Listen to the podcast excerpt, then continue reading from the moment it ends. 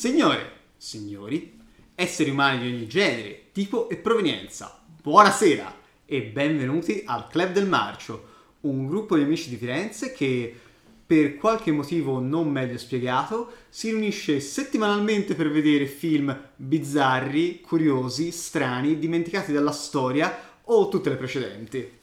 Questa sera sono qui nel Salotto del Gelli, rinomato luogo del cinema, insieme a mio fratello Emilio Buonasera a tutti.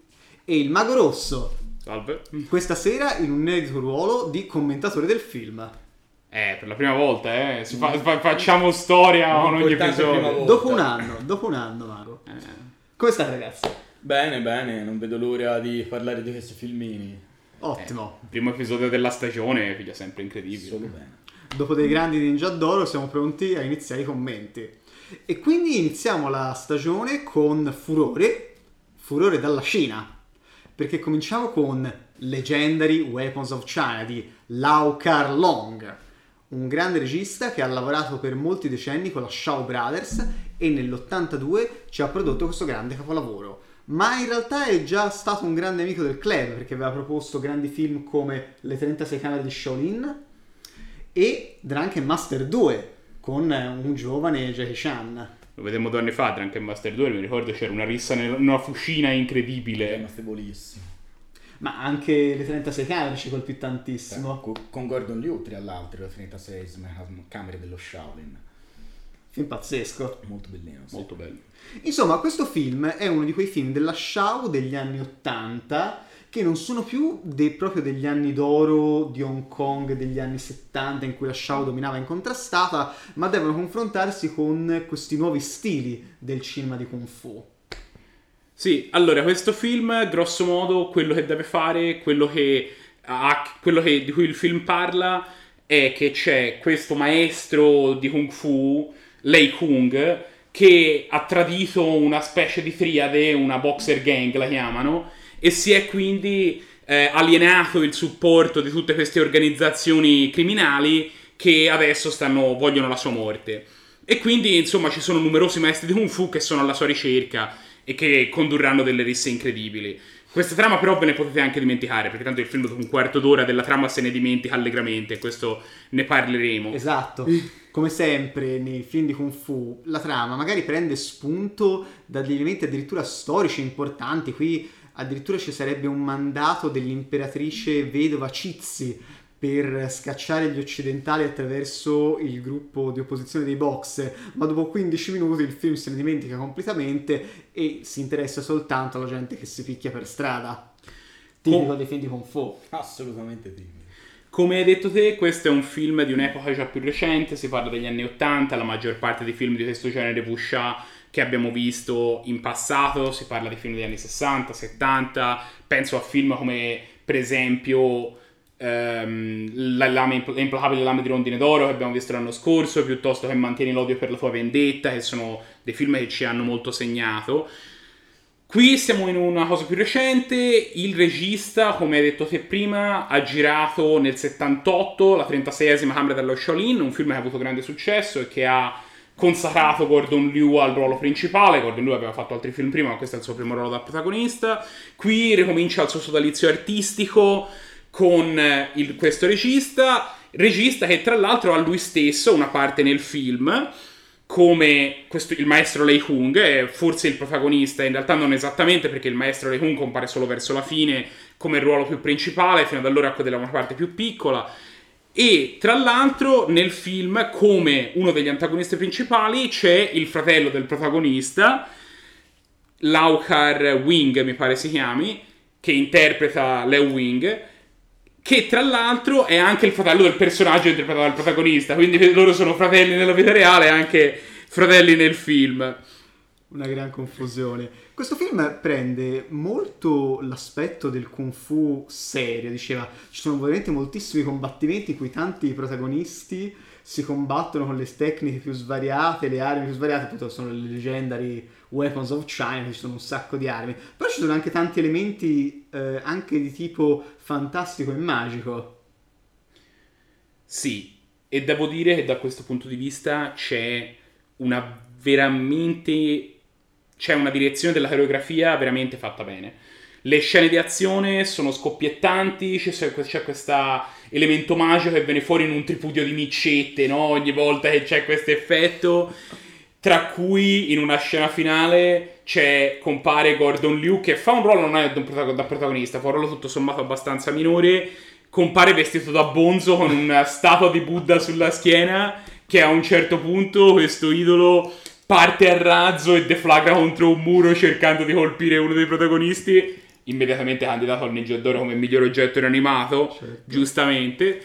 Però di questa direzione della coreografia fatta bene e di questi effetti speciali un po' scoppiettanti il film neanche bisogno, perché come dicevamo prima la trama scompare dopo un po' e il film viene preso per una buona ora da queste scene di azione molto molto lunghe, secondo noi anche troppo, che dopo un po' alla lunga un po' stancano, ho detto sì. un po' 34 volte. Infatti mi chiedo davvero, c'è qualcosa che spicca in questo film? Allora, che spicca non lo so, sicuramente secondo me è un film divertente, un film che funziona perché le scene di combattimento, come sempre nei film asiatici, sono esuberanti, fuori controllo uh, coreografate bene e soprattutto in questo film ci sono delle scene veramente assurde, particolari come la lotta nella soffitta mentre Vero. loro sono appesi e c'è quello a cui gli escono le lame dai piedi e combatte appeso con le lame dai piedi, che sono delle scene divertenti, solo che durano veramente tantissimo e introducono un elemento comico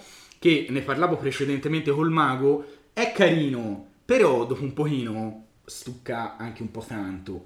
E una cosa che ho trovato di questo film, che non me l'ha fatto poi godere particolarmente, è che, ad esempio, a differenza con un film che si chiama The Dragon Young Master, che è un film dove combattono e basta per un'ora e venti di film, la trama è praticamente inesistente, però dura un'ora e venti. Questo durava quasi due ore. E due ore di botte senza uno straccio di trama, alla lunga io le ho trovate un pochino stucchevoli, sinceramente. Anche perché intermezzate da questa commedia che, insomma, è abbastanza di bassa lega e dopo un pochino mi hanno un pochino affaticato, ecco. Sì, il film si ricorda della sua trama a circa 20 minuti dalla fine, esatto. quando innesta una serie di combattimenti che sono meno comici, più seri.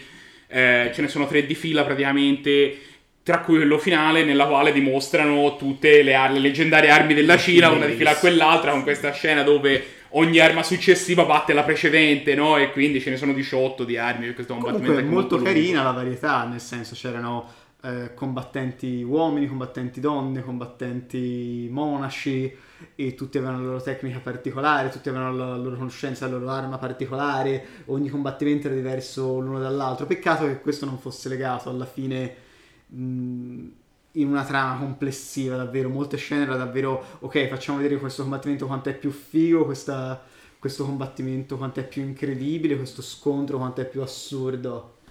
Sì, tra l'altro c'è una cosa che era comparsa anche in Duel to the Death, che era l'episodio 18, per quelle se lo volessero andare a vedere. Eh, che c'è un personaggio femminile che all'inizio del film è vestita in abiti maschili e tutti sostengono di confonderla per un uomo, nonostante si vede benissimo cioè, una donna. una donna palesemente. Anche piuttosto notevole dall'altro.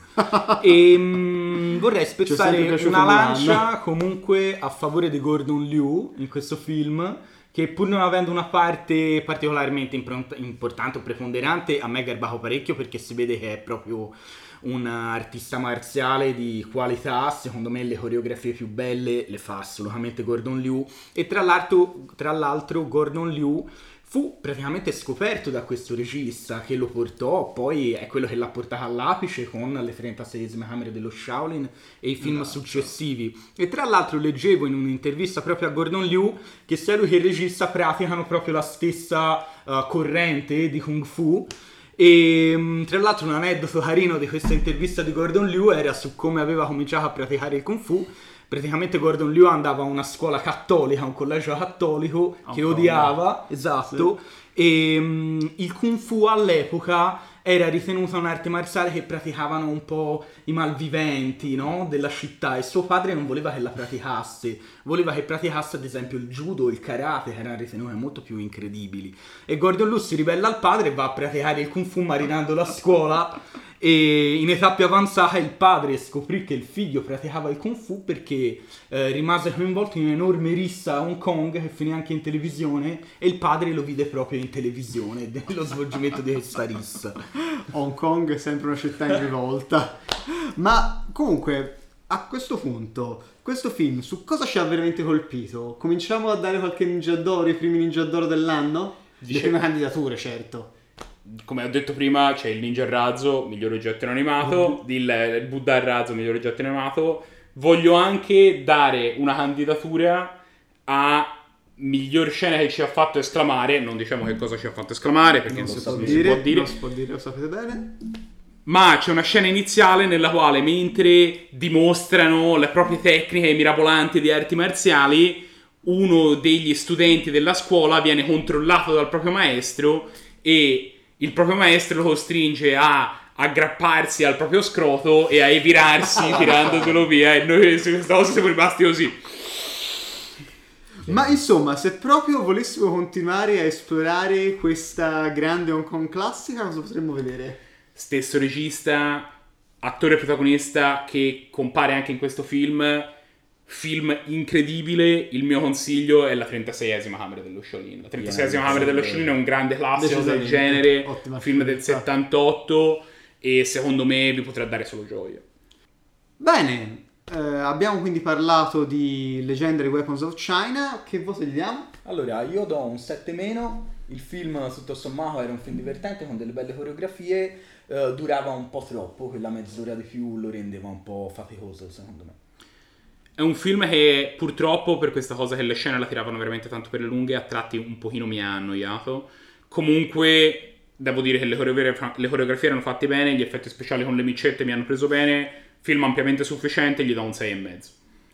Anch'io vado per un 6,5 perché è un bel film di arti marziali, ma alla fine non- purtroppo non spicca per nessun aspetto in particolare. Andiamo a parlare dei sopravvissuti della città morta, un film italiano dell'82 del regista Antonio Margheriti. In questo film, in breve, un lord inglese, Dean, crea una stramba alleanza con un ladro, Rick, per andare a ritrovare un misterioso tesoro, il grande eh, scettro d'oro di Gilgamesh, perduto in una misteriosa tomba in Turchia, ma verranno confrontati dal malvagio emiro Abdullah. Non è Gilgamesh, è Gilgamesh, Gilgamesh. come viene detto Ah, nel sì, film. hai ragione, io ho sempre detto Gilgamesh, che devo dire? No, no, è giusto Eh, Gilgamesh. vabbè, Gilgamesh e Utnapishtim, però non c'è Utnapishtim, avevamo solo Gil- Gilgamesh, quindi vabbè, Gilga- per stasera è Gilgamesh. E quindi in questo film un misto tra James Bond e Indiana Jones, come andremo a scoprire, eh, Margheriti ci darà un grande esempio di eh, action anni 80. Ma eh, ragazzi, insomma, che cosa vi ha colpito di quest'opera?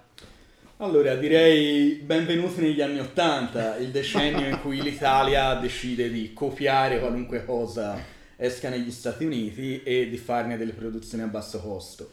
Qui abbiamo un film prodotto da Antonio Margheriti che è proprio, secondo me, uh, un chiaro esempio di B-movie, no? Di cinema a basso costo. Alla fine Margheriti con un budget ridicolo, perché sicuramente il budget di questo film era ridicolo, riesce comunque a tirare fuori un film più che godibile. Assolutamente. Tra l'altro, spendendo secondo me bene anche i pochi soldi che aveva, abbiamo un'ambientazione esotica perché parte del film si ambienta in Turchia, eh, nella Cappadocia, tra l'altro con insomma, le belle montagne della Cappadocia molto particolari.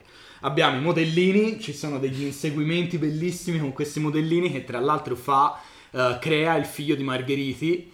E c'è questa scena incredibile di questo inseguimento in questa mm, zona di magazzini, forse vicino al Deposito dei porto, treni. no? Deposito dei è un treni, inseguimento di scusa. automobili. Deposito dei treni in cui si inseguono le macchine nel deposito, a un certo punto passa il treno e una delle macchine ci si infila dentro e devo dire che è molto realistico, proprio fatto bene. Altro gli anni 80 sono proprio l'apice no, del- dell'effetto speciale analogico, qui ci tendo a sottolineare che non siamo all'apice dell'effetto speciale analogico, ma sono molto divertenti. Ma Margheriti è sempre stato un regista di grande inventiva. Lui ha cominciato negli anni 60 proponendo i primi film eh, di fantascienza italiani e poi ha proseguito inventando praticamente su tutti i generi del ehm, cinema italiano, a parte il western, mi pare.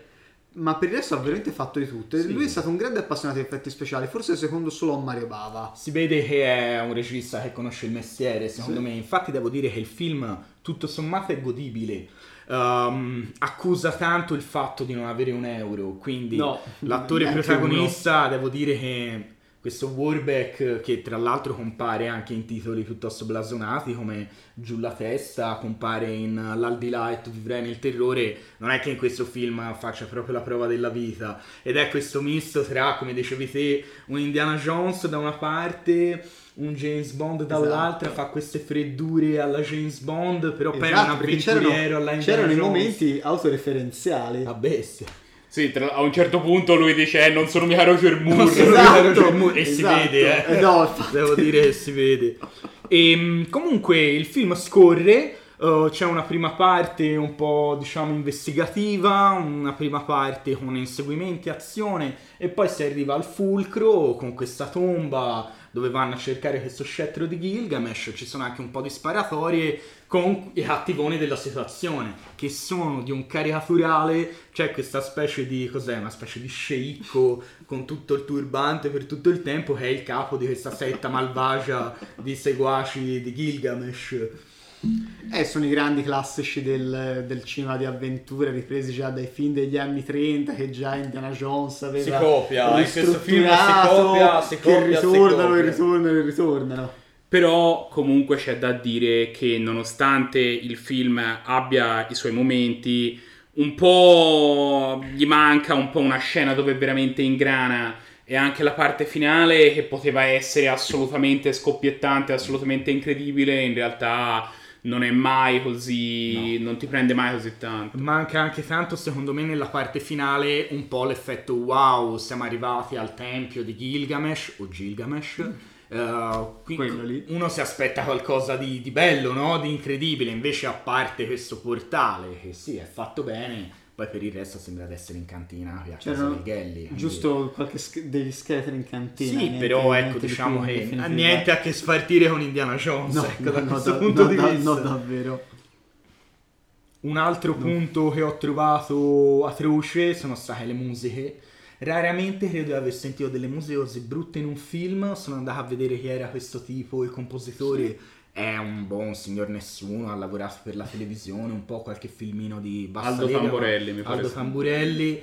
Ehm, veramente non mi ricordo nemmeno mezzo tema di questo film. Che per un film comunque d'avventura è è tema importante, no? Un bel tema principale, invece qui manca. Comunque è curioso che l'avevano tutto girato sul posto in gran parte in Turchia perché io- si rivedevano tutti questi posti del mercato di Istanbul negli anni 80 molto diverso da come Istanbul oggi, è un Certo. posto molto più povero, molto più eh, grigio di quanto sia oggi e la bellissima location della Cappadocia con gli, gli splendidi cammini delle fate, quel paesaggio particolarissimo che ha la Cappadocia. Peccato che non, non siano riusciti a sfruttarlo maggiormente. Io voglio spezzare una lancia a favore dei due attori che accompagnano il protagonista da- al tempio, no? Perché quando vanno finalmente al tempio lui è accompagnato da questi due panzoni che lo seguono. Incredibile.